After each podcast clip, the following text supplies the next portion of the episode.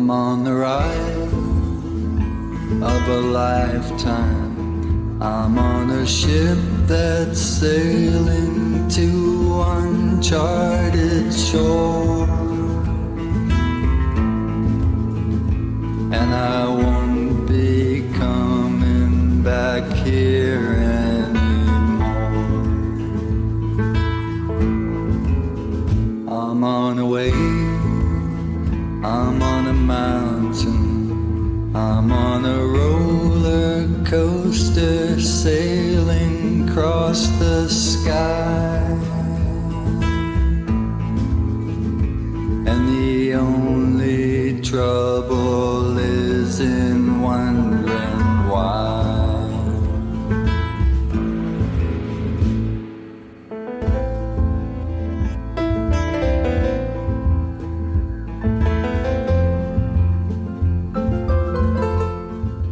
Live from the Mecca of Mormonism, Salt Lake City, Utah. This is Heart of the Matter, where institutionalized religion meets Jesus Christ face to face. I'm your host, Shawn McCraney. Too much to cover to mess around with anything else right now. So let's pray and get right to it. I think you're gonna be. It's gonna be a good one uh, with information on our topic. Father, we love you and seek you. We thank you for loving us so much, this world, that you sent your only begotten Son to uh, give his life, die for us, reconcile us to you, Lord, and we thank you for it. Help us to understand your word. Help us to understand these topics.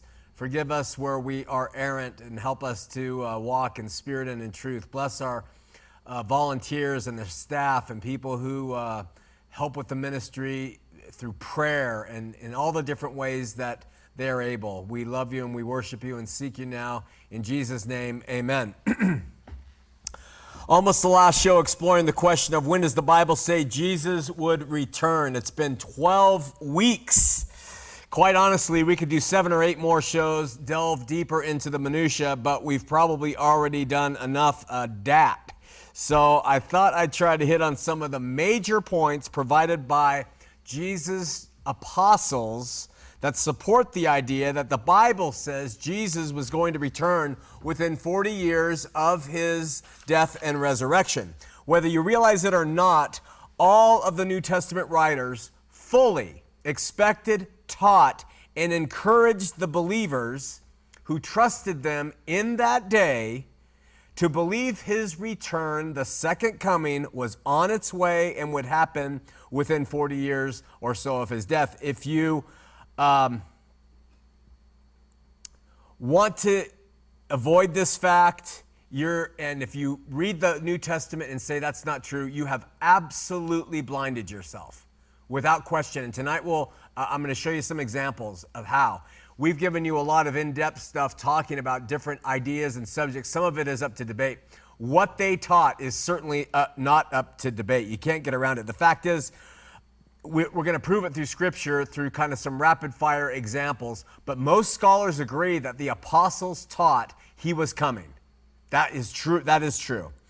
If you are convinced that it's true we have to honestly ask ourselves why did they teach this? And then we have to ask what made the apostles think and teach this and uh, that jesus was coming back soon. Who gave them that impression? Jesus did. And so then we have to ask if that's not true, if the apostles were wrong in their estimation of what Jesus had taught them, and they misunderstood Jesus and his teachings on the subject, and then they went and they misled people, how can we trust anything else they wrote? We can't. Um, I would go so far to say if they were wrong about the time of Jesus' return, we can't trust anything else that they said. And that's really radical, but uh, let me back that up by saying they weren't wrong. They were not wrong, they were dead right. So let's start off with James, and then the writer of Hebrews, then John, then Peter, and Paul, if we can get to him. James, there are five Jameses, if that's the proper English, in the Bible.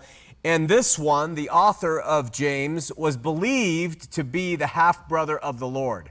And he was uh, martyred by pretty good evidence by 62 AD. So his epistle uh, was written well before this date, or at least, you know, a day before the date. let's let his words do the talking. I won't do it. And remember, James wrote to the believers at that time. You ready? Emphasis mine, James 5 7. He writes to the believers at that time Be patient, therefore, brethren, unto the coming of the Lord. Behold, the husbandman waited for the precious fruit of the earth and has long patience for it until he receive the early and latter rain. So there's an, a reference there to, uh, to uh, uh, agrestic, agrarian uh, farming. Be ye also patient, establish your hearts, for the coming of the Lord draweth nigh. Grudge not one another against one another, brethren, lest you be condemned. Behold, the judge standeth before the door. Now, that line, uh, draweth nigh in the King James, how it's translated, it's translated is at hand in the ESV and, uh, and is near in the NASB. So James was either leading them in truth and they ought to have trusted his words, or he was misleading them and they shouldn't have trusted his words. What are you going to believe? I'm going to believe James and the context with it was written. Okay, the writer of Hebrews.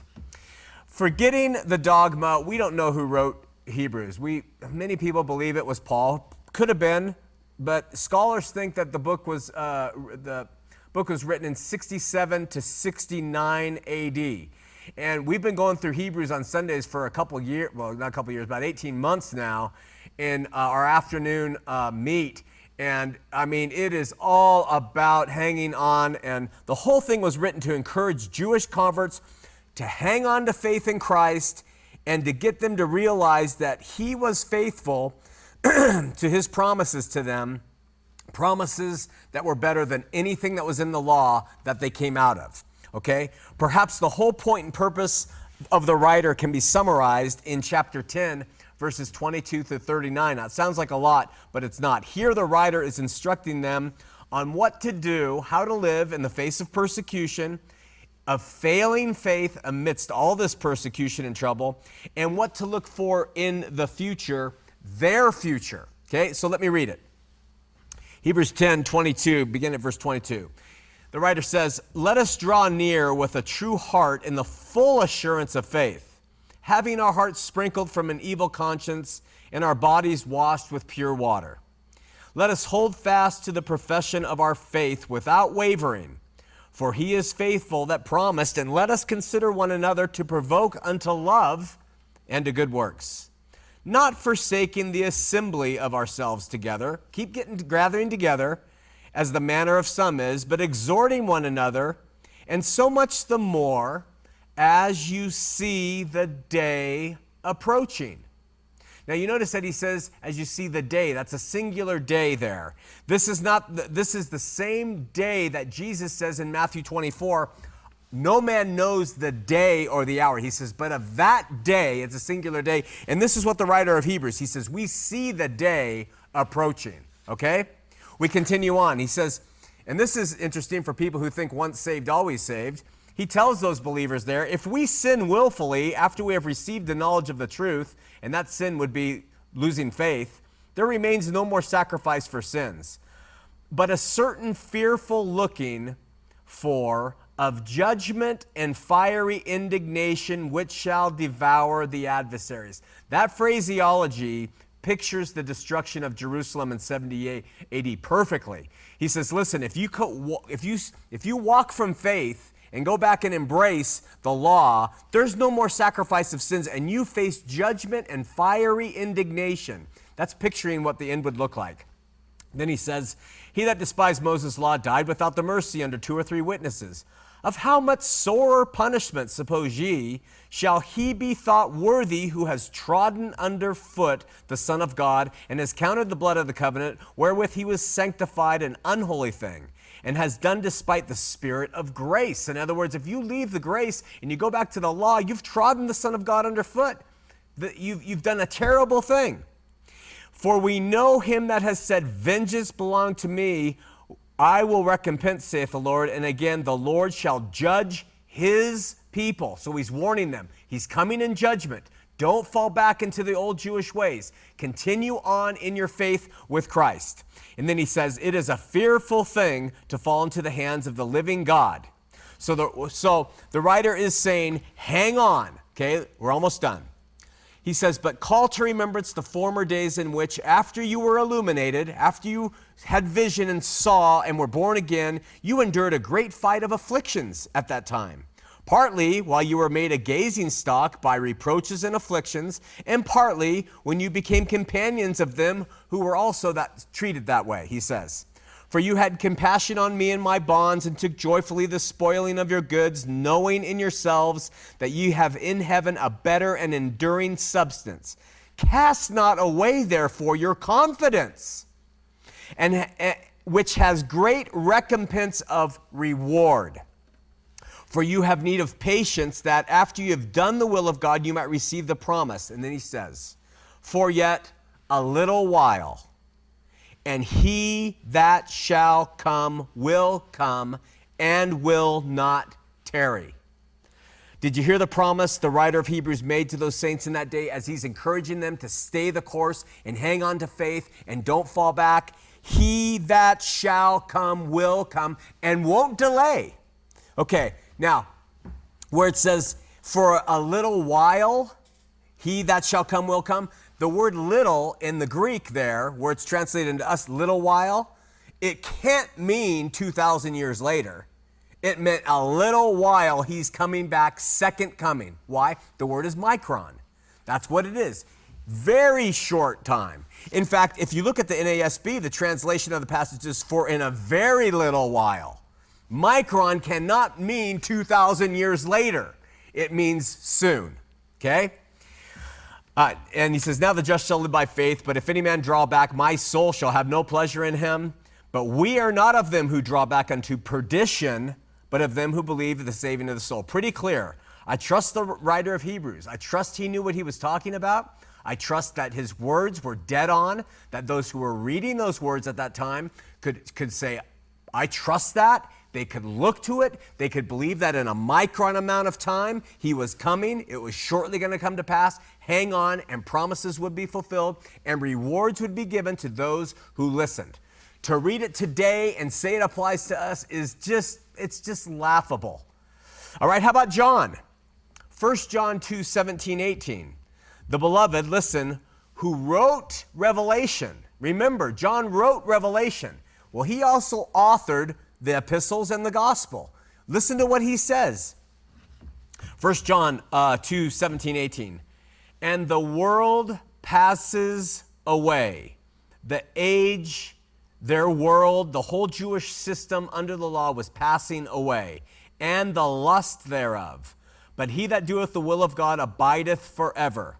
And what is the will of God? Just to know, John 6, to believe on the Son who he has sent, right? Okay? He says, Little children, it is the last time.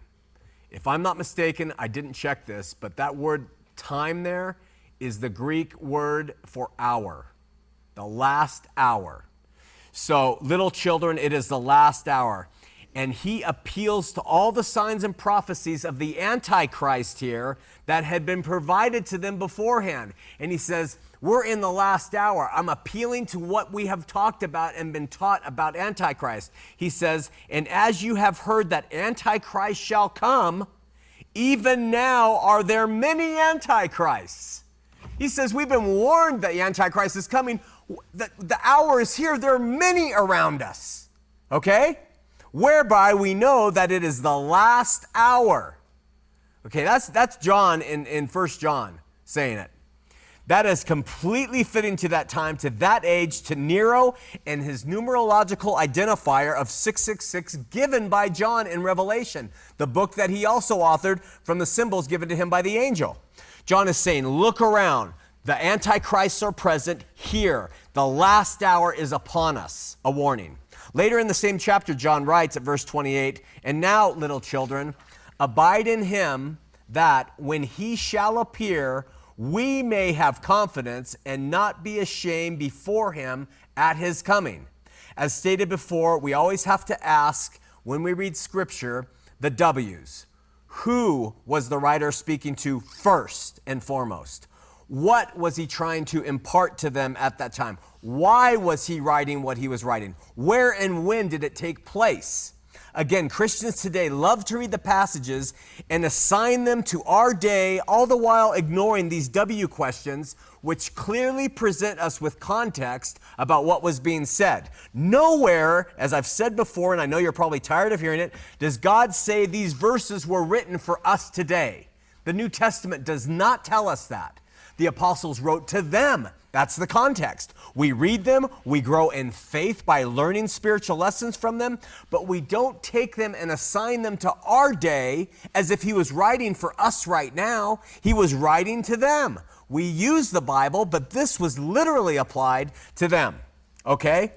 So obviously, John was writing to encourage believers that in that day to abide in Christ, and when he appears, that they would have confidence and not be ashamed at his coming, which he says, we will see. All right? All based in and around their standing with the Lord and when he was expected to return. Finally, we have yet another evidence in John instilling hope and expectation into the hearts of the readers of his epistles at that time that they would be there to witness his return. 1 John 3 2 says, Beloved, now are we the sons of God, and it does not yet appear what we shall be. But we know that when he shall appear, we shall be like him, for we shall see him as he is. The W's. Who was he talking to? What were they thinking when they read this? He, just exactly what he said. We shall see him. We don't know what we are and what we shall be, but we know that when we see him, we will be like him. He's encouraging them, the second coming, to look and that they will be transfigured, transformed, whatever, into the glory the same. Was John blowing smoke or was he correct in his encouragement? I would suggest he was totally correct, and if he was wrong, toss the Bible aside.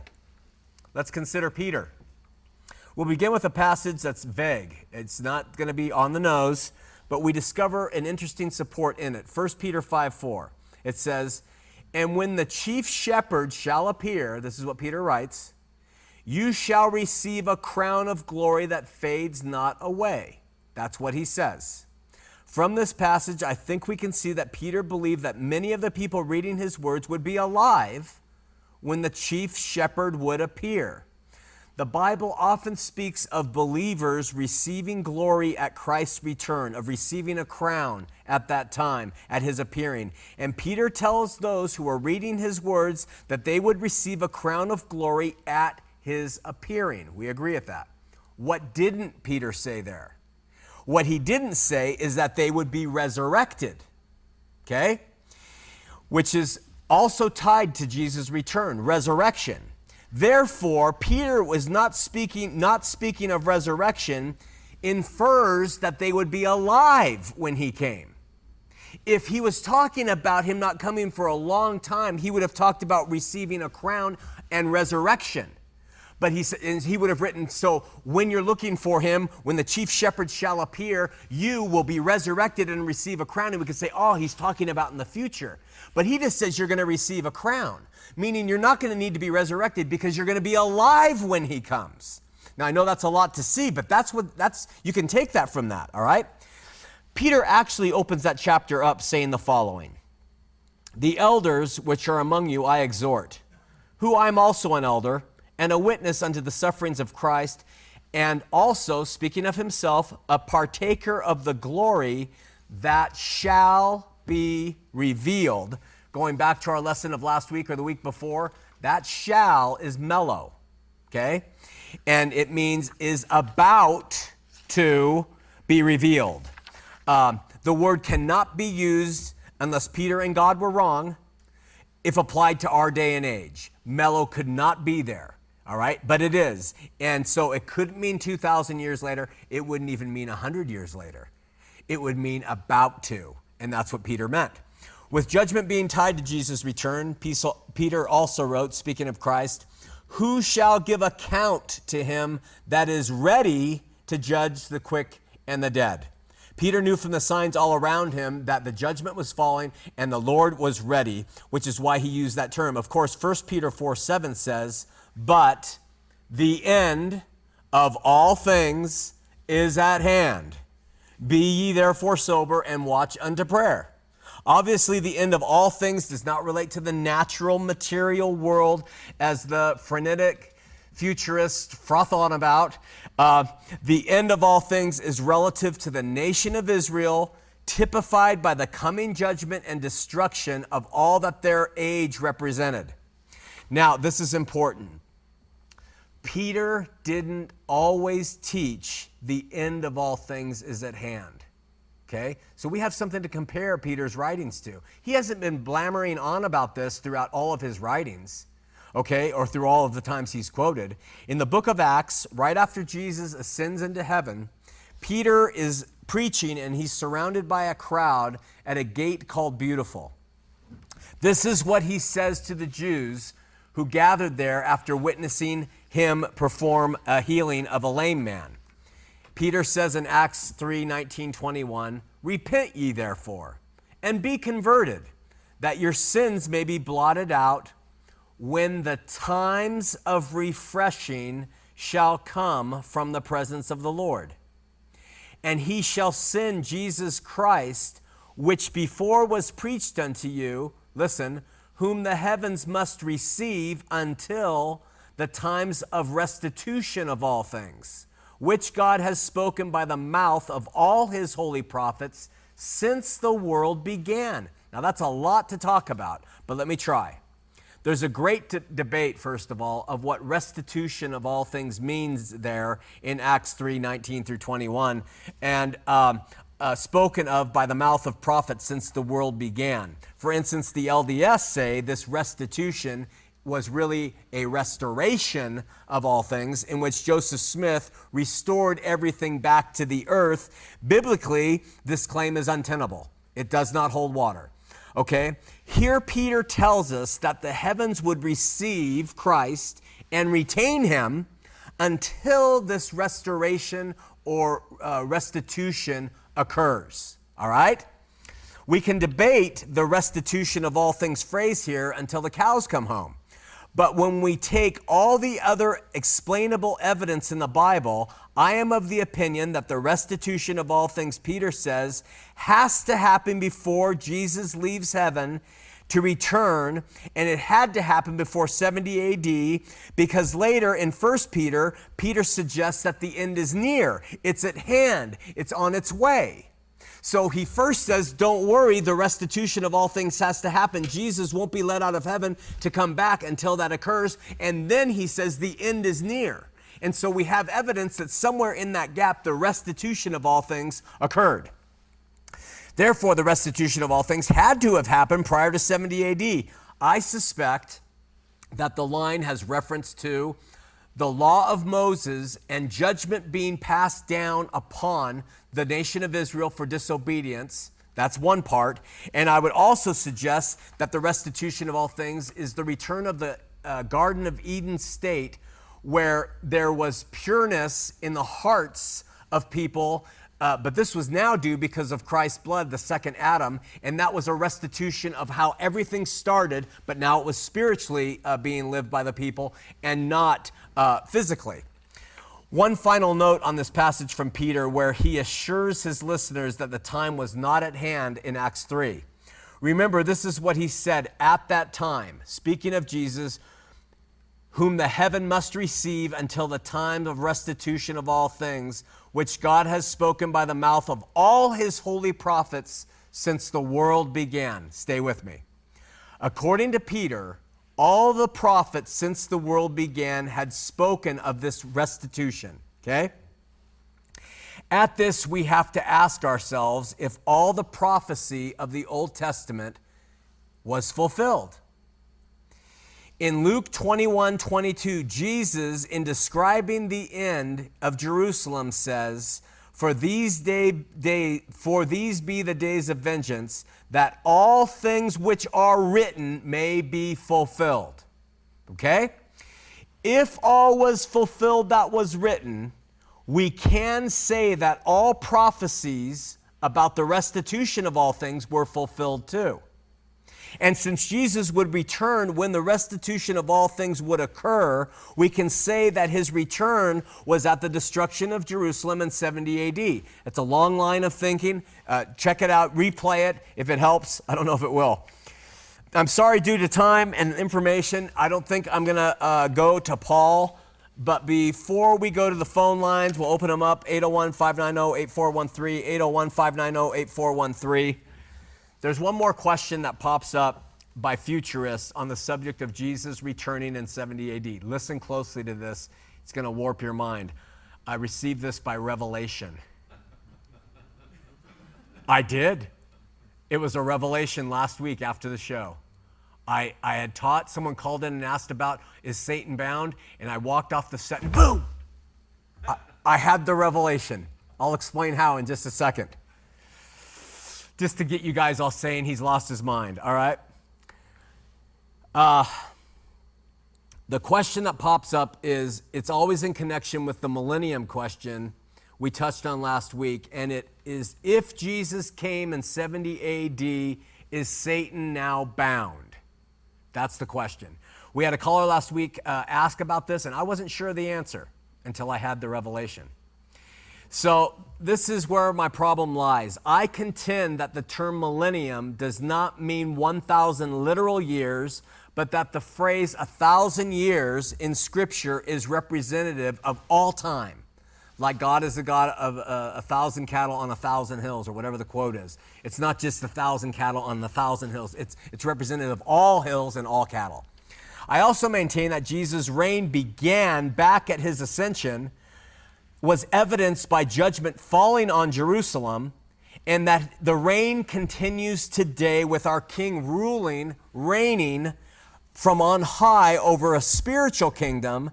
And there were not, we are not waiting for a literal 1,000 year period for him to come and reign. It's a spiritual reigning over our hearts and the people's hearts. The trouble with my view is that Revelation 20 says, And he laid hold on the dragon that old serpent which is the devil and Satan, and bound him a thousand years. Okay, so what happens is if my position is correct, people will then say, well, if it's correct, Shawn, has Satan been bound? And then it's a great question. Uh, my mom used to, to, I don't know where she pulled this stuff. She was LDS, and, and, but she used to say, you know, Shawn, someday God's going to come and he's going to have this big chain. And he's going to come and he's going to throw Satan down into the hell and he's going to chain the doors up and lock it. And he'll be tied up in there for a thousand years. No one will do anything wrong. It'll be a beautiful, beautiful time. And so that imagery in my head has always been palpable, and, and it, I, I, took her explanation to heart in the, in the face of it. But the trouble is, my mom believed the fulfillment of Revelation 20 was literal and not spiritually applied. Okay? So the question if the millennium is a whole span of time and not a literal thousand years, and if this span of time began back in 70 AD, has Satan been bound? Looking around the world, we would have to say, no, sirree, Bob, Mr. McCraney, you are incorrect. He has not been bound, and therefore your premise fails. But maybe we have not understood what Scripture means when it says Satan would be bound for the span of that time. Let me explain. In Isaiah 25 8, we're blessed with a prophecy that says, He, meaning Jesus, will swallow up death in victory. And the Lord will wipe away tears from off all faces, and rebuke of his people he shall take away from off all the earth. The Lord has spoken it. Where did death come from and why? Going back to the Garden of Eden, where there was no sin, partly because there was no law, except one, and there was no disease or death, right? Okay. Was Satan there? Yes, Satan was there. What was Satan doing? He was tempting Adam and Eve. Did Satan have any power in that place? None whatsoever. But Satan was able to tempt. Okay? Once he was able to get Adam and Eve to fall, Satan obtained power and became, for lack, of a, for lack of a better term, the author and finisher of death.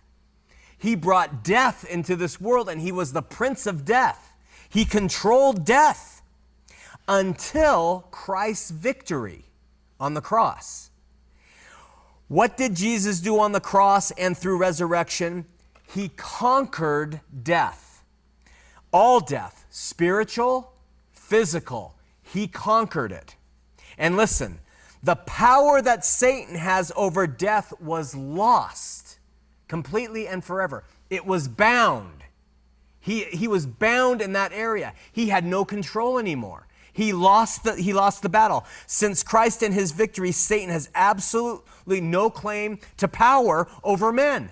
He lost the battle when Christ was victorious. Okay?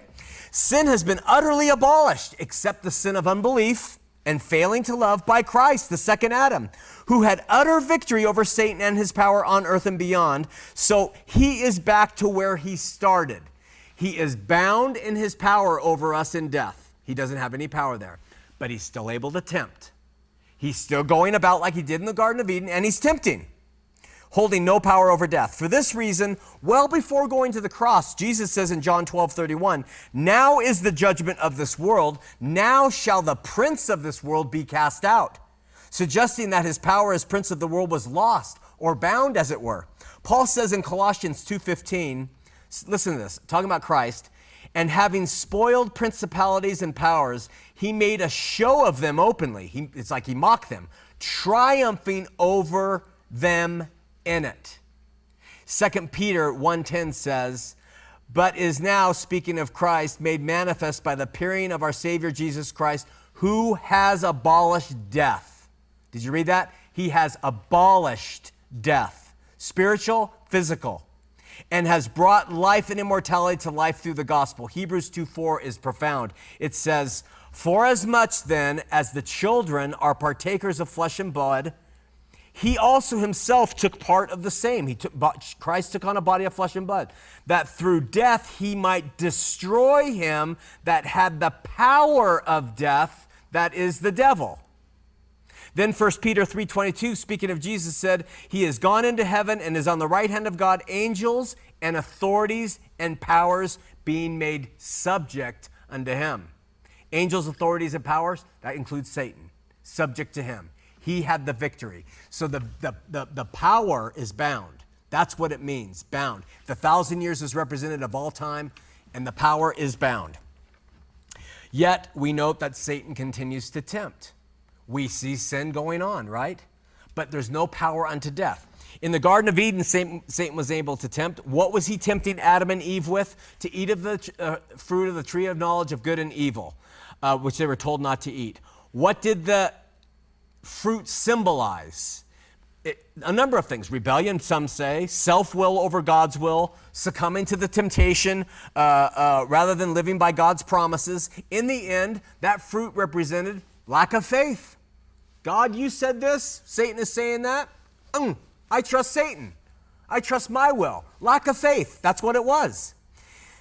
The fruit of unbelief, okay? So I would suggest that Satan, though powerless, is allowed to continue in the same work that he was doing in the, in the garden.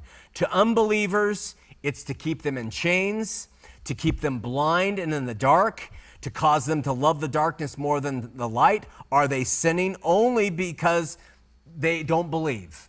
It is unbelief that gets somebody sent to hell. No other sin. The sin of unbelief, because sin has been taken care of. In other words, Satan's temptations to not believe thwart salvation by getting as many people as possible to experience continued separation from God here and hereafter in hell and in the lake of fire. He also tempts believers. Why? As a means to render us ineffective, to get us to redirect, to get us off track of faith, to darken the light around us.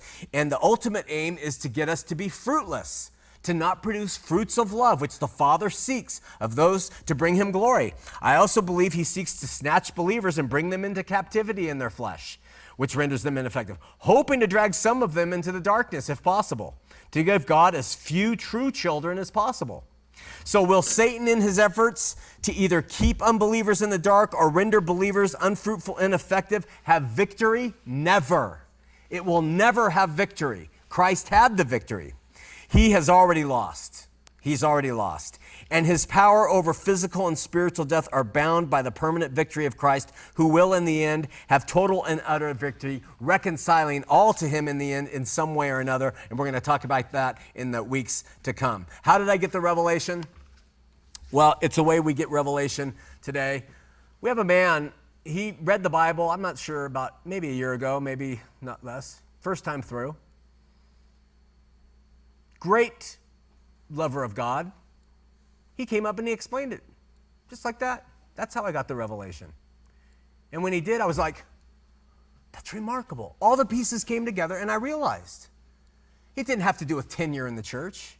It didn't, he hasn't gone to theology school. He has the Spirit of God in him. He read the word, he listened to the presentation. He said, Shawn, this is what it is. Boom. And then I went to scripture and I tested the hypothesis, the revelation. Was it a bad burrito or was it true? And then I see he's had the victory. It's done.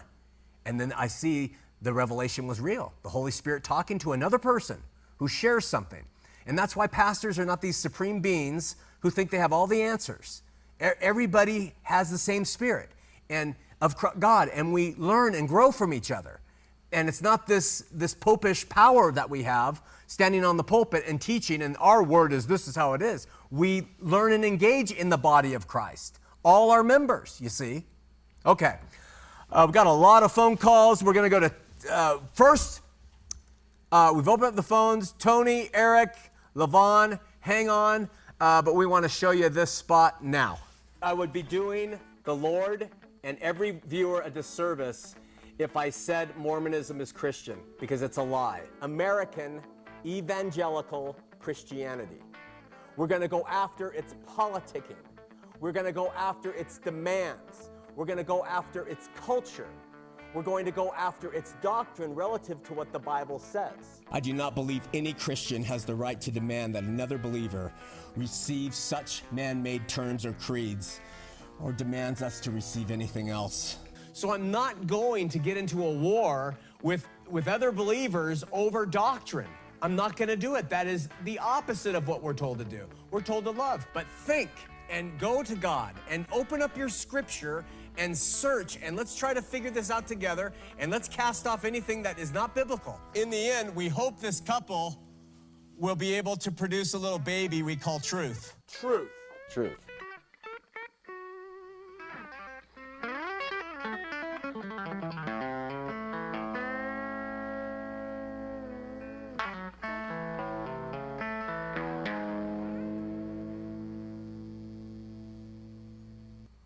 That's a great passage. Thanks, Cassidy, for that work. Um, listen, uh, that was me on the guitar, by the way. Just kidding. Uh, let's go to Tony in San Bruno, California. Tony, you're on Heart of the Matter. Tony? Yes, hello. Yeah, yeah. Is this Shawn? It is. Uh, you're not putting me on the air, right? No, you're not on the air. okay. You are! You're on the air! Listen, uh, the reason why I'm calling, and I'm so excited I, I finally talked to you, I'm a Samoan. I, I used to be the active member of the Church of Jesus Christ of Latter-day Saints, but I uh, resigned uh, as of last week. My wife and I and 11 of our, eight of our children and three of our grandchildren. Whoa! Yes.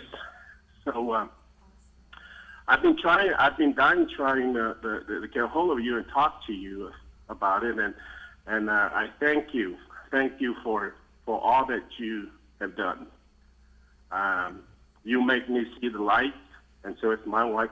I was called as the uh, uh, high council. I, I was the high council and uh, the second counselor in the bishopric wow. here in California for the YSA ward. Um, so um, my state president was really shocked when uh, I went in and told him that um, I no longer believe the church. Wow. And um, he was really taken by it, and he tried to talk me to stay, and I told him I, I no longer have the the testimony of the church. And I also told him, I said, it's not fair for the YSA that uh, I can pretend that the church is true, knowingly that I don't believe the church is true. So I think this is uh, it's best for me and my family just uh, you know to walk away and uh, you know and trying to be uh, good human beings and you know and try to live our lives daily and be happy. We are so happy, extremely happy with the way things is. That is so beautiful, Tony. Our, our, audience, I don't know if you could hear them, they're applauding for you and your family. Yeah. Well, uh, all active LDS members in Utah. I Yeah. just got transferred. My wife and I transferred from Utah to here. We've been here four years. My wife was a state young women's president in North Salt Lake, and I was the first counselor and a bishop in one of the wards in uh, in uh, North Salt Lake. and uh, when I came here, I got called as a high councilman. I about a, a couple of weeks ago, I just got called as the uh, second counselor in the YSA ward, and that's when I turned down the calling and I told him, "Sorry, I uh, I don't want to do this anymore. I pretending so long, and um, I can't be, uh, you know, to be fool my, you know, fool everybody." But uh, It's a brave move, Tony. I'm looking at yeah, other- so yeah, we're, we're gonna be there. We're gonna be there in in Salt Lake uh, in December. Uh, I would like to come, bring my family, and uh, meet you, and uh, you know, and try to find a church there. We, we're glad to support you and whatever you need, and uh, you know, uh, get to know you, and and we go from there. I look forward to that greatly, Tony. Please, please uh, be in contact with us. I look forward to meeting you. Thanks for thanks for your courage, Tony. Yeah. All righty, Shawn. We'll see you in Salt Lake. Okay. December. Bye bye. All right. Pray for uh, Tony and his family. They're going to need it, uh, both wherever they live, and then especially coming to Salt Lake. But more and more, this is happening, and that is why the LDS Church is doing some of the things they're doing uh, recently. Look at the, the truth is not in the church. It's not in the LDS Church or Catholic Church or at campus or at Calvary Chapel. The truth can be taught there, and you can learn truths there, but you can also learn falsehoods. And, and so the truth is in the Spirit, and it's confirmed by the Word of God. And it's your individual relationship with God that's going to matter in the end. So that's kind of the message. You know, they all have problems, they're all messed up. When someone leaves Mormonism, that's a major move because they get a, quite a grip on you and you become a Mormon instead of a Christian. And someone wrote to me the other day, I know many of you have heard this, but if you remove Christ from Mormonism, you still have Mormonism.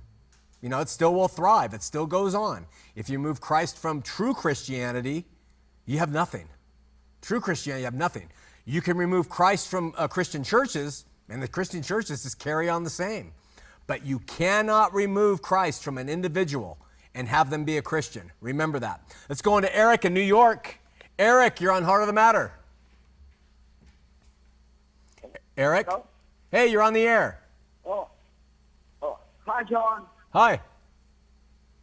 I'm from Lima, Peru. Yes, uh, last week I um, I asked you a question about the 144,000. You said that they were Christian Jews, right? No idea. So Translation? my question was, uh, were they virgins like the Revelation says?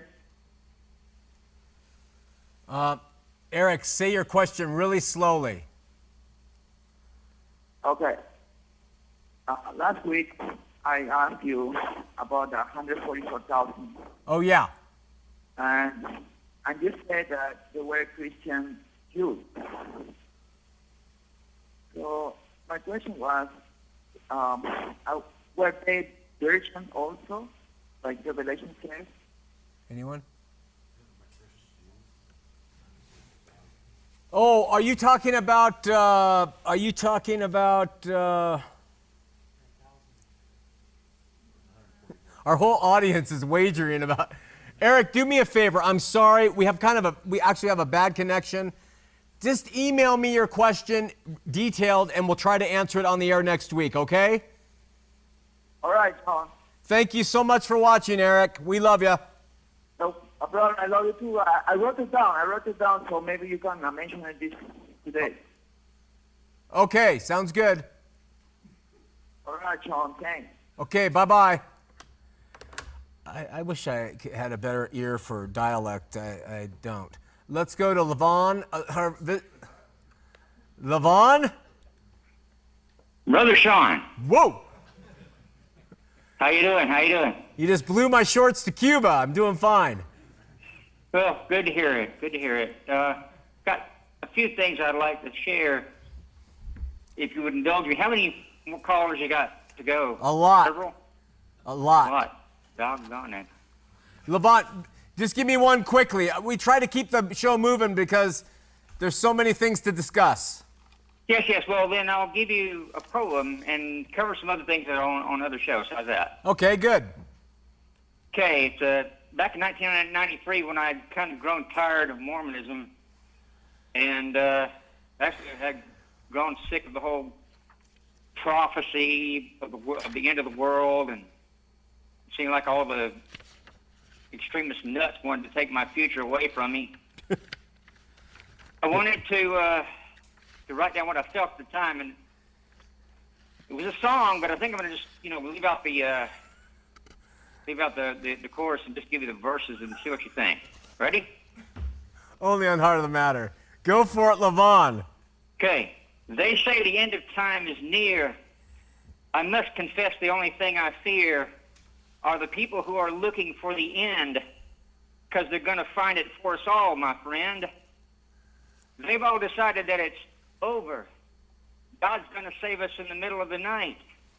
And only then will they love or learn to love each other, and Armageddon's going to prove them right. Ooh. Now that they've said all their goodbyes, I wonder if they stop to realize those who believe are going to see it will become what they believe it to be.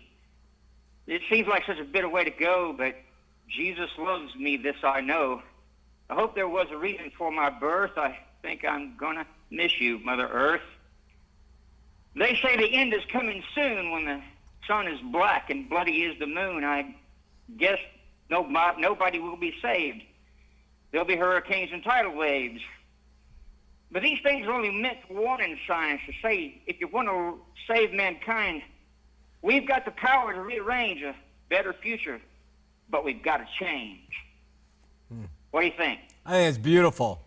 Well done. Applause for Vaughn. You're getting applause, Vaughn. Thank you very much. Talk Keep, to you later. keep writing. Bye bye. Article, I didn't take it from the Trib, but it showed up in the Trib, Charlotte News, uh, North Carolina newspaper, the Huffington Post, online and off. Mormon founder had teen bride during polygamy days, issued by the LDS Church. Uh, first of all, the, the title of the article is misleading. Mormon founder had teen bride, actually several. And, uh, and, and all I'm doing here is just keeping the task at hand because inroads have been made. And the task has to be said, uh, you, the task is to make sure things are clear. These things are great advances, in my opinion, of how God is going to work to bring down uh, Mormon doctrine and theology that is false, and hopefully retain, let them retain the stuff that's good. But you have to read through the lines. This says Salt Lake City, the Mormon Church acknowledges in a new essay that founder Joseph Smith had a teenage bride and was married to other men's wives during the faith's early polygamous days, a recognition of an unflattering part of the roots that historians have chronicled for, chronicled for years. That's, they don't have a choice. The advent of the internet and, and people who have gone to reach out and show, they don't have a choice now. Uh, anybody who grew up in the church knows that if you heard this when you were growing up, it would have knocked your socks off. So, um, the LDS Church says that most of Smith's wives were between 20 and 40. By saying that, they're not including the other teens and some who were older than 40. One of them, however, was a 14 year old girl who was the daughter of Smith's close friends. Others, uh, and then it says, the essay posted this week on the church's website marked the first time the Salt Lake City based religion has officially acknowledged those facts. This is remarkable stuff. It is going to cause people who are thinking of joining the church to take a step back. It's going to cause people who are in the church to say, really? And then they'll go and look and see what all the facts are, and not just this one teenager that they're talking about. Uh, the ar- article mentions that many of these things that are being brought forth in recent push are difficult and uncomfortable to discuss. Yeah, that's true, like blacks in the priesthood, things like that. The new article about Smith's wives during the 1830s and 40s in Kirtland, Ohio, and Nauvoo, Illinois, comes about 10 months after the church acknowledged polygamy was widely accepted among its members in the late 19th century. Now, if you grew up LDS, you know that we always said, as a missionary, we would teach, oh, very few people practiced it. Baloney, baby. And the top were the ones who were practicing it, and it was expected by anybody who was going to come up to practice it too. Now, uh, and then it says Mormons don't practice polygamy today. That's just not true. It's not true. And, and, and, and what it does, they practice it spiritually and they believe it spiritually and so the practice is as valid to them spiritually as it is in in the flesh they're just they're waiting for the time for it to come back in and, and so it's not fair that they use that because it's simply not true. Latter day Saints began practicing polygamy after Smith received a revelation from God. Maybe it was the same revelator that told me about uh, Satan being bound up. he took his plural wife in 1830 in Ohio, three years after marrying his first wife, Emma. And what people don't know is that Emma did not know about almost every single one. And the ones she did know about, she tried for a couple weeks and then pushed them to the curb. Um, the essay noted that while inappropriate by today's standard, marriage among teen girls was legal and somewhat common during that time. True, absolutely true. But the problem is, is the way Joseph and Brigham did it, and we have evidence from history, is that they um, they said God told them that they had to do it. That's different than marrying a girl that's that's uh, 14 and you're 17. My dad was 17, my mom was 13 when they got married. And so young, that, that's, that's fine, that's happened. But not when you have a 30 year old or a late guy in his late 20s going to a 14 year old or somebody in that young and saying, An angel will strike me dead if you don't marry me. There's a difference in that. And that should be pointed out so that we can have complete clarity and openness on the subject so people can then freely choose about what they're going to do. Be informed. They're still hedging on it. And that is so troubling. You know, you would think, let's just come clean. It's like, to, to come clean is so good, so refreshing. It's not happening. Then they say, research has indicated that Smith's marriage to the young girl might not have involved sex. And they say that about some of the other marriages that he had to women who were already married to other men, that those might not have involved sex. Why not? I mean, if you're married to them, why wouldn't it involve sex? What's the problem? If it's real marriage, wh- so why justify it by saying they may not have done it? You know, so what if they did it? They're married, aren't they? So I, I don't understand that, that, that approach. It's like it was more holy, this type of marriage. They didn't consummate. And, and uh, really troubling in that way. Um, Little is known about Smith's marriages to already married women. Again, not, might not have had, difficult as it is. Listen to this last line. The introduction of plural marriage in Nauvoo did indeed raise up seed unto God, the article says. A substantial number of uh, today's members descend through faithful Latter day Saints who practice plural marriage. So, in the end, they say it was God behind it, it raised up a seed unto God, and many of the people in the church today are the descendants of faithful members who practiced it. There's still a defense. And so while I applaud the fact that they're trying to be transparent in a day and age of the internet, uh, it, it's really troubling that true transparency does not exist yet. All right, we have something here online. Uh, hi, Shawn. Last week you said that the chosen 144,000 were Christian Jews. But were they virgin, as Revelation says? What meant with the virgin Revelation 12? Also, would you, who would be the great whore in Revelation 17:1? Okay, I'm going to just admit it right now. I cannot understand Revelation. I can see it from a, a, a, view of it just being a recitation of the history of the early church. I can see it as being a fulfillment of certain prophecies in Daniel and Ezekiel. I can see it as being beyond the scope of understanding and I can see it uh, in, in a preterist way, I can see it in a pre trib way, I can see it in a fut- futurist way, all of that. I'm not even sure. This is so. I'm not sure if there was ever a book that I wish might not have been included in the canon, it would have been that one. but I know it has a purpose. And so, but I can't understand it. And so I'm not going to try. I, I just, I don't have the intelligence. I just believe that if we look at the first book of Revelation and the last book, the first book says it was written to the churches. He's coming, he's coming, he's coming, he's coming. And the last book says he's coming, he's coming, he's coming, get ready. And everything in between, I don't understand much of it.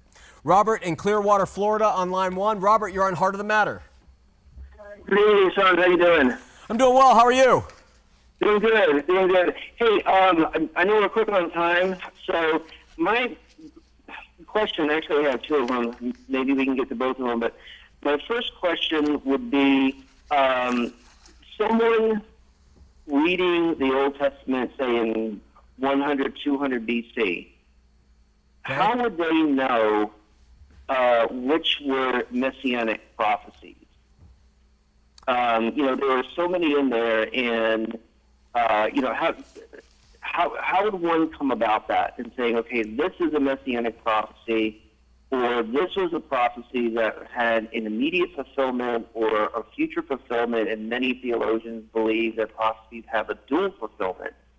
Um, you know, maybe kind of what you're speaking of, uh, you know, for the last few weeks of it had a fulfillment in their time and it has a fulfillment in our time. What's what's the litmus test for that? You know, I that is a, a really good question. And I don't know the answer, but I would suspect we could find the answer. There's I wish I had the site on, in front of me uh, where Jewish rabbis go back and they quote what the rabbis have always taught about passages and why. And I would bet that we could figure out from that why they would assume some passages were messianic and some were not. So that's the best answer I can give. I don't know the answer to it, but it's a good one to, to search out and try to find. Okay. Yeah. Uh, and and the, the, my second question escapes me at the moment. Um, well, call, call back because our phone lines are not like they used to be, and we're, we're open, and let's just keep talking. That's a great question, though, Robert. All right, great. Thank you, Shawn. Thanks, my brother. Bye bye. From Tim in, in Pampa, Texas. Pampa. I enjoy the show, but I have one question to ask you. If Satan being bound means he has no more power over death now, did he have power over death in the Old Testament?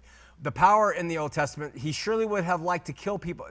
Uh, what kept it, like Elijah, David, and Daniel, what kept him from it? The power of death does, does not mean that uh, he can take life.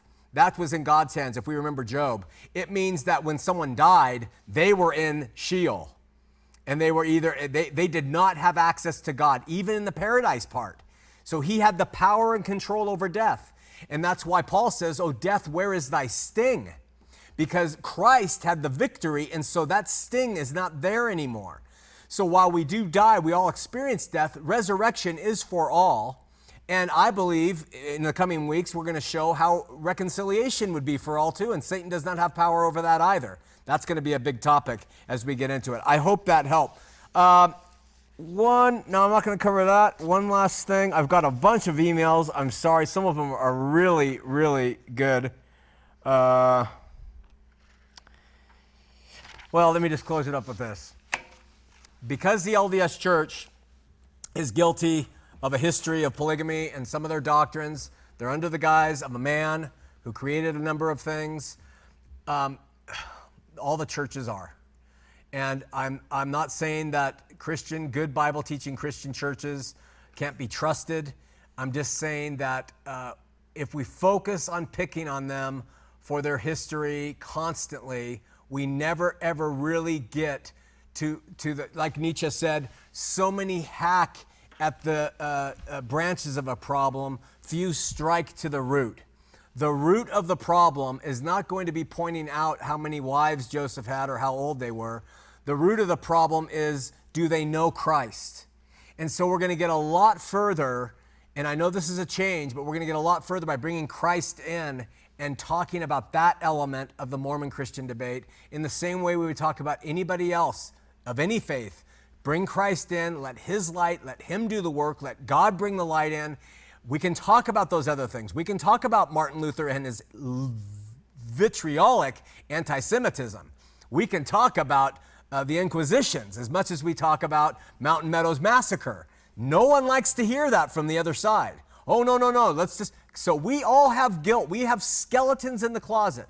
The question is, how are we going to reach individuals who ultimately will help bring down the empires? That's the goal. Individuals who will collectively love the Lord, they eschew religious fundamentalism, and they have a relationship with Christ to help bring down the empires. That's the goal. So let's continue to pursue it as we continue on next week. We'll see you here on Heart of the Matter.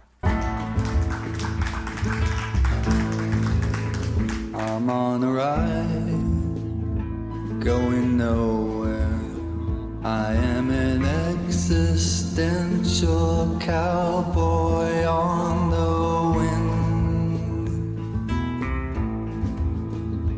And I won't be coming out, I'm going in. This man's awake.